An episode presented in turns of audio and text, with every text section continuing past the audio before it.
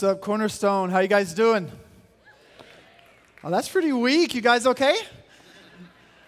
All right, so um, got a ball and a glove. Uh, I've been watching the Cardinals and think there's hope for me still. I'm going to go try out next year. They, need all the help they can get, and uh, I think I may have a chance. But one of my loves growing up early, early on was baseball. I loved to go in the backyard and just toss the ball around. I loved to just imagine and make believe that I was in the game and I was in the middle of the big play. And I'd be back in the backyard playing around, and then all of a sudden my parents may yell, Hey, what are you doing?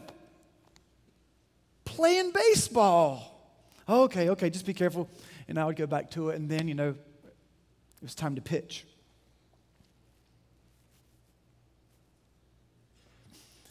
What are you doing? What? I'm playing baseball.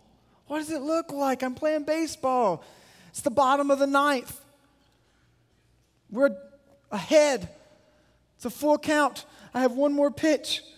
The game's depending on me. I'm playing baseball. Can't you tell what I'm doing? And my logic was simple enough. I have a glove, I have a ball, I must be playing baseball. The problem is, and we all know this, you can't play baseball by yourself. It's not possible. As good as I can dream, as good as I can think through the scenarios, you can never play baseball by yourself. Why? Because baseball is a team sport. I had a fundamental misunderstanding that I was playing baseball when I was in reality playing catch or playing make believe. And I think and I fear sometimes that there's a similar misunderstanding that we have sometimes when we talk about church. We talk about what it means to, to, to do the church thing and I, don't know if, if, if you've realized this, but sometimes our language conveys this misunderstanding because we say things like this Today, I'm going to go to church. And by our, our statement, it's almost like we're saying church consists of a building where we come and we sit and we watch. Or we say things like this after we leave church Hey, how was church today? How do you typically respond to that question? Well, you know, on a scale of 1 to 10, the music was about an 8. Uh, that's, you, you, how do you answer that question effectively to convey what church is? How is church today doesn't get to the heart of what it really means to be a part of the church.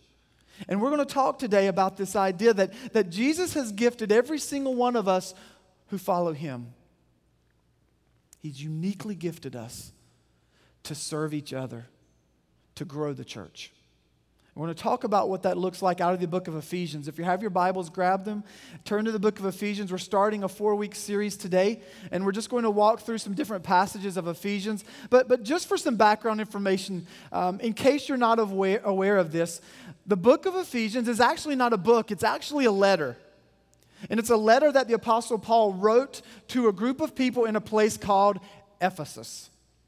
And so to Ephesus, Paul wrote Ephesians. He wrote another letter to a group in Philippi, and that's called Philippians. He wrote another le- letter to a church in Galatia, and that's called Galatians. And Ephesians is a book that uh, a letter that Paul wrote to the church that he had started. He started this church in Ephesus a few years before he wrote this. And then he wrote this letter to, to tell them a few things. He wrote to tell them, uh, first and foremost, if you read it, you can see this, that he loves them dearly as a spiritual father, he just loves this church and he's so proud of them. He writes to tell them that he's praying for them and that he's deeply concerned about them. But he also prays to warn them of a few things. And he prays to warn them that there are people in their midst teaching things that are leading others astray. And Paul writes to say, Watch out for those teachers. Don't believe what they're talking about. He also writes to say, There is an issue of racism in your midst. There's a Jewish Gentile controversy going on, and you guys in Ephesus, you need to be aware of it and you need to deal with it. But then Paul goes on to say some things about the church, and he gives different metaphors about the church in this book. And he refers to the church as the bride of Christ, the family of God. And the, and the metaphor we'll talk about today is Paul refers to the church as the body of Christ. The body of Christ. And that's used throughout Scripture. But if you have your Bibles, Ephesians uh, chapter 4 is where we'll start reading today. In Ephesians chapter 4, verse 7 says this But to each one of us, grace has been given as Christ apportioned it. To each one of us, grace has been given.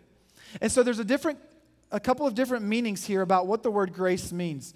Uh, first of all, the word grace simply means saving grace. That, that Paul uses this word to talk about we are saved through faith by grace. It's not that anything that we've done on our own, but by faith in Jesus Christ, we are saved, saving grace. But also, this word grace means after you have the saving grace and after you've received that, God also gives us gifts of grace, spiritual gifts.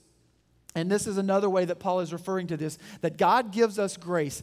And if you are here today and you are a follower of Christ and you have placed your faith in Jesus Christ, the Bible tells us that each and every single one of us have been gifted uniquely and individually by God.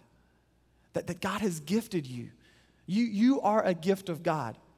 And that the gifts that God has given you, He desires you to use them for a purpose. And we'll, we'll look at that in a few minutes. But I don't know if you've ever went through a season of life or a, a long season in life like I have where there's just times and periods in life where we feel inadequate. And sometimes we feel useless. And sometimes we try to figure out what is my purpose and do I even have a reason for being here? And you've got to hear this this morning. If you are a person who is following Jesus Christ and you've given your life to Him, there is absolutely a purpose. There is absolutely a reason. And even greater than that, there are gifts that He has given to you. Each one of us has been gifted by Jesus Christ. Look in verse 11 and continue this thought. It's talking about Jesus. It was he who gave some to be apostles, some to be prophets, some to be evangelists, and some to be pastors and teachers. To prepare. Let's remember that word and hang on to it. To prepare God's people for works of service so that the body of Christ may be built up. There's a partnership that's going on here. God says that to the church have been given these offices of apostle, prophet, evangelist, pastor, teachers. To the church overall, these offices have been given. And the purpose of these offices is to equip God's people, is to prepare God's people for works of service. Now, let's think about our analogy of a baseball uh, field for a minute. So, it's, it's the beginning of the baseball game. The team huddles up. And can you imagine the team huddling up there and, and, and putting all their hands in? And you know, it's like a, a, a one, two, three, Diamondbacks, let's go. Okay, so they all put their hands in. One, two, three, Diamondbacks. They break apart and they start running. And except for going on the field, the team decides to run into the dugout.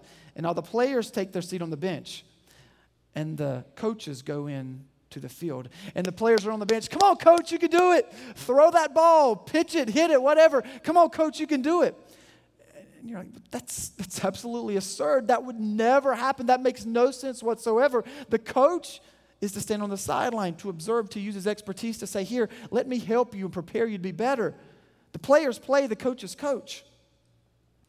But that misunderstanding sometimes leaks into the church.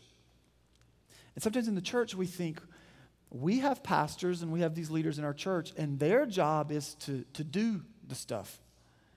And our job is to watch. We pay them the big bucks. You're right. We pay them to do stuff, to do ministry. Uh, we, we aren't doing that. We have real lives, we have real jobs. I was born and raised in the South and in the Bible Belt, and, and, and I think we really have taken um, culturally this idea to the utmost extreme because we, growing up, we had this view of pastors that, that the pastor should be there when you're born. And the pastor should be there at most of your birthday parties. And, and when you get married, the pastor should be there to marry you. And when, you, when you you die, the pastor should be there to bury you. When you get a snotty nose, the pastor should come and help you wipe your snotty nose. The pastor should be there for everything to help you in every single way. And we've taken it to this absurd extreme where the pastor is supposed to be all things to all people. And the reality is, that's never been the call. The call of God is there are leaders, there are pastors, but their work is to prepare God's people for works of service, to prepare God's people to serve each other. First Peter puts it this way. You can look at the screen. Each one of us should use whatever gift he has received to serve others, faithfully administering God's grace in its various forms.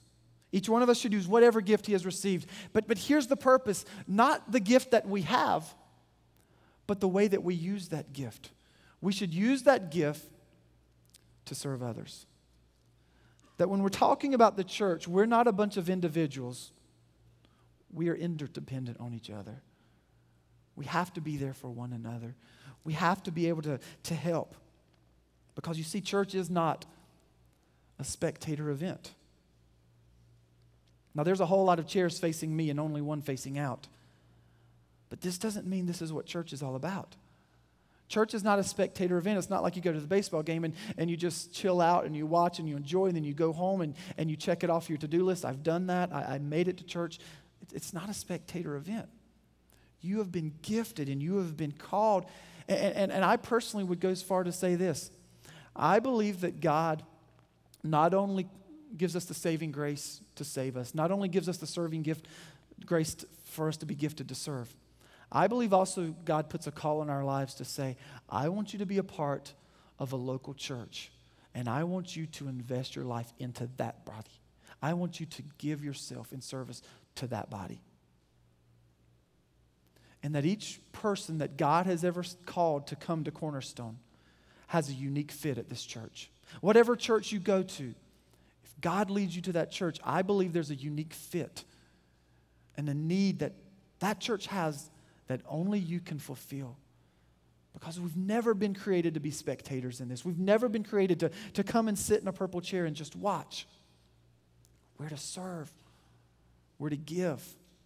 And the reality is, we find and we discover that as we serve and as we give, something begins to happen inside of us. Something begins to, to unite our hearts together and we see the display of Christ fully revealed as we never would on our own. Church is not a spectator event, it's also not a consumer event. Church is not about asking, hey, what's in it for me? What kind of, what kind of ministries do they have that would help me, that would serve me? Uh, being on staff here, we get emails occasionally of people who are moving to new cities. And, and sometimes the emails come in and, and they say, hey, I'm moving to whatever city. Uh, does anyone know of a good church in that area? And I'm always puzzled because I wonder, well, what do they mean by good church? Do they, do they, are they looking for a place where the music's good, the teaching's good, or are they flipping it around and saying, where's a place that I can go and be used? Where's a place that the gifts that God has given me can be served and I can, I can benefit this body and I can help? I was in a meeting earlier this week with a man, and there was a few of us sitting around talking, and, and it was just fascinating because he began to explain how he had been serving in the children's ministry here at Cornerstone for, for a number of years. And he's teaching children and, and, and ministering to kids and to, to families. And, and he was beaming as he was talking about this. And he was so excited to be able to just tell us about the great things that are happening in the children's ministry. And I just looked at him and I thought, that sounds horrible. Like, like I would be so bad at that. The children's ministry people, they would kick me out of the children's ministry. They would probably fire me from the church and say, Never again, never again are you allowed in our children's ministry because you're so bad at it. You're, you're just horrible. Please don't do that. But as this man was talking, and I heard just the passion that he had, and I know of the fruit of how, how many great things are happening in that ministry, I just thought, it is amazing to see this man that is wired so differently than I am, yet called to the same task of serving the church. And the same thing happens if you, if you were to arrive here, which I know you don't, um, at six o'clock in the morning, and to see the men and, and the, the, women that are here setting up for Sunday morning. And, and there's the, the guys that are driving the truck that sprays water over the parking lot so dust doesn't get over, all over your cars and all that. And, I, and I'm just like, that just sounds painful to me. Six o'clock in the morning, be at church, but they love it and they serve wholeheartedly. And, and the, the men and women, as we're walking in, that are standing out in the hot sunshine saying, Hey, good morning, how are you doing? It's so good to have you here. It's just beautiful to see the diversity of the gifts that God gives us as unique individuals when they're used together for the common good and to see all that God wants to do and all that God is accomplishing. I want you to look back, if you have your Bible, at verse 12 and see that word that I pointed out. And it says that the, the pastors have been given to the church for this cause to prepare God's people for works of service. To prepare God's people for works of service. That word uh, literally means to equip. And, and in the, the old days when the Bible was written, it was a word that was used in a couple of different uh, t- ways. One of them is this it was a word used for the setting of a broken bone. So let's say there's a broken arm, and there's somebody walking around with a broken arm. And, and, and, the reality is, this word to prepare or to equip or to set, to mend a broken bone, would be used in this case because here's the reality. When my, if my arm is broken, if that bone is out of place, it doesn't just affect my arm, it affects the entire body. The pain is throughout, and the pain is very real, but it also affects anything that I wanted to do. And, bef- and until I get that bone set, my body cannot operate effectively. My body is not able to do all that, that it's been designed to do. This word was also used to mend nets. The fishermen would go out and sometimes their nets would get a tear in them. And this word to, to equip or to mend, to fix, mend the nets would be as they're going out doing their livelihood, they can't neglect the holes in the net because if that little hole, if it's left un, unaddressed, it will eventually rip into two. It will cause them to lose their livelihood. You never can function effectively as a fisherman with a torn net.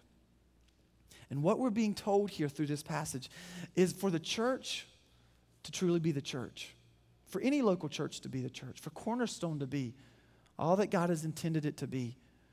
Every single person needs to step up out of the spectator mode and say, How can I serve and how can I be of service and how can I help the body? Because only then will we be able to be all that God has called us to be. And only then will we discover deep inside of us that there are, there are purposes that God has placed within us. There are things that God has worked inside of us that we will never be fulfilled until we're able to live those out. Look with me in verse 13. We are told here's the, the goal of this until we all reach unity in the faith and in the knowledge of the Son of God and become mature, attaining to the whole measure of the fullness of Christ. Then we will no longer be infants tossed back and forth by the waves and blown here and there by every wind of teaching and the cunning craftiness of men in their deceitful scheming. Instead, speaking the truth in love, we will in all things grow up into Him who is the head, that is Christ. From him, the whole body, joined and held together by every supporting ligament, grows and builds itself up in love as each part does its work. So here's the metaphor that I was talking about of the body. And we're told that Christ is the head, He's the brains, He's the one that's leading the way, He's, the, he's in charge of the church.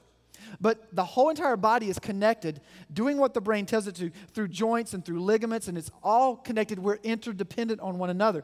Now, as the body is, so the churches, there are parts of the body that are more prominent, but that never means they're more significant. On my face, there's features that are more prominent than other parts of my body that are actually more significant. My nose, my ears are much more prominent than my heart would ever be. But the heart is always more significant than the nose or the ears would ever be. And the reality is, there's different kinds of gifts that God has given us, but there's very few people who can stand up here and play a guitar and sing and lead this many people in worship. But just because Brian or Ryan can do a phenomenal job at that and they're very gifted, that doesn't mean they're more significant than the people over there changing diapers right now. Or the men and women that are teaching our children, our elementary age children. Every single gift that has been given to the body of Christ is significant because it helps us to be who we have been created by God to be. But there's two pathways here in the passage that I just read that God said we will, we will tend to go on. The first one can be seen in words like this. The first path is maturity. And you can see that there's words or phrases like unity in the faith, knowledge of the Son of God, becoming mature, attaining the whole measure of the fullness of Christ. And these are the kind of things that happen when we're functioning together. We're working together interdependent. But the flip side is there's another possibility when we're not working together. Words like this infants, tossed back and forth by the waves, blown here and there by every wind of teaching, by the cunning craftiness of men and deceitful scheming. And it speaks of confusion, and it speaks of doubt, and it speaks of instability, and it speaks of immaturity. Because the Bible says if we're not operating with us, each one of us serving as God has gifted us, we're still operating at an immature level. Our youngest child is five, and um, he just turned five the other day, and he's quite an adventure. He's our, our only boy, and so we're trying to figure out how to raise a boy because boys and girls are quite different. But he's been a little bit tired this weekend, so last night we we're sitting at dinner, and, and um, he just wasn't into dinner. And our attempts at being a little health conscious for one meal um, were not going over well in our five year old's eyes. And so I'm, we're fighting eat your food. I don't want to eat my food. Eat your food. I don't want to eat my food. And so finally he just resorts to saying, Daddy, feed me. I thought, You're five years old. I don't want to feed you. But then I thought, Well, you know, it could be worse. Um, I, I could be having to give him a bottle. I'm like, if he's five years old and I'm having to give him a bottle, that, that would be a really bad day.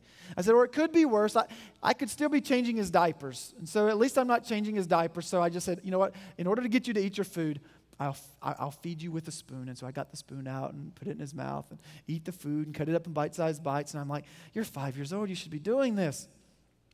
But I just begin to think that, that if, let's say, he's 13 years old and he comes to me and he says, Daddy, feed me we're really going to have a problem then because something's wrong. He is not maturing like he should. But the Bible gives us this interesting analogy that, that sometimes spiritually, we should be eating real food and we're still nursing. That we're not growing up like we should. That we're not maturing like we should. That, that, that we're missing a component. And I believe historically, um, at least the churches that I've been in, have said, well, then if you want to mature, then here's what you need to do you need to learn more, you need to know more. And there's been this focus on knowledge. And it's just like get more and more and more information and stuff it in my head. But can I just tell you, I don't think that's what the Bible says. And that is definitely not what this passage tells us. Because this passage tells us that maturity is not what you know. Maturity is what you do with what you know. The goal is not just for us only to get more information and more information and more information and memorize more verses and, and know more doctrine and theology and all that kind of stuff. Because what good does that knowledge do if we don't put it into practice? The goal is for us to find our place of service. And as we begin to learn and as we begin to know a little bit more, we're serving in a different capacity. But the goal is not to just get us to know more, the goal is to serve and to do. This week I was reading through the Luke magazine, and we've had this issue for the whole summer, so hopefully some of you have read it. If not, I would encourage you to go home and read it. But there's a story of a young man named Jordan. And Jordan went with a team to India, our partnership with Harvest India back in January. And I remember vividly sitting in a staff meeting when our team came home from India, and Marty McIntyre, our director of missions, uh, just sort of spoke up and was debriefing the staff on the trip. And he said, This is the first trip that I've ever taken that uh, I didn't bring everybody back that I took. I thought, That can't be good. You took somebody to India and you forgot them, you left them. I mean, I've been to India, and let me just tell you, I don't want to be forgotten in India. Please don't leave me in India. And, and, and Marty said, No, no, no. Uh, this, this young man, Jordan, uh, he came to our church about a year and a half ago or so. And um, God began to stir in his heart. And uh, Suresh from Harvest India stood up and was talking about all the great things God is doing in India. And Jordan said, And I want to be a part of that trip. So he signed up to go. And so he went. And as he began to serve in India, he began to discover that God had placed a deep heart, uh, place in his heart for the people of India, for the things that were going on in India. And something resonated in him as he began to serve. And so I, I was reading this, this, this article on him, and I was reading when he said this, and I was so moved. I just wanted to read it to you. Jordan said, I am being stretched in so many ways here in India. I am way out of my comfort zone as I greet the churches, give testimony, listen to testimonies, and in, and in, in situations where I am the only one who can speak fluent English. Although the language barrier is difficult to handle some days, it keeps teaching us to be patient and kind in brotherly love. Some days I would rather be back in the comforting arms of the American life where I could hide away from the hurt of the world. At times it is painful to deal with, but I would not have it any other way. I am here being sculpted into the likeness of Jesus. And I just thought, that's what it's about. He's being sculpted into the likeness of Jesus, not because he's just sitting back in comfort learning, but because he's on the, the edge of service. He stepped out in faith. And so when he has to go give a testimony, you know what he has to do? He has to get out his Bible and say, huh, I wonder what I should, should share. So he's studying, but then his study is becoming practical and applicable, and his life is being transformed not only because he's studying, and that's a great thing, but because the study mixed with the action the service. And his life's being changed. And I don't know where you are today. I don't know if you're a person who you figured out how God has gifted you and you, and you know how you are wired. Uh, but if, if, if you're here and you're like, you know what, I don't really know how I'm wired, we have spiritual gifts tests that we give. And we have a class coming up, a Discovering Your Gifts class. And it's on this little sheet that we have for you today. And if that's something that would be of benefit to you, I would encourage you, sign up for that class. Take the inventories that we have that help you just, just understand a little bit deeply uh, how you've been wired. But can I tell you what personally I would say is the even best way to discover your gifts? Start serving start serving. Because there's something that happens when our, we get our hands engaged in the work and we start doing ministry and we realize, wow, I really love this. And when I do this, I really sense God at work in my life. And, and most of the movements of God in my life, where, where, whether He's changed me from a, a location, a different ministry, or whatever, most of the moves have come through serving and already doing the work that God is calling me to ahead of time. And then I realize, okay, yeah, that was what that was about. And the way that we would invite you to do that is we have a prepare class here that you can take at Cornerstone that we, we put every single person who's going to serve at Cornerstone through so you can understand the values of what's going on.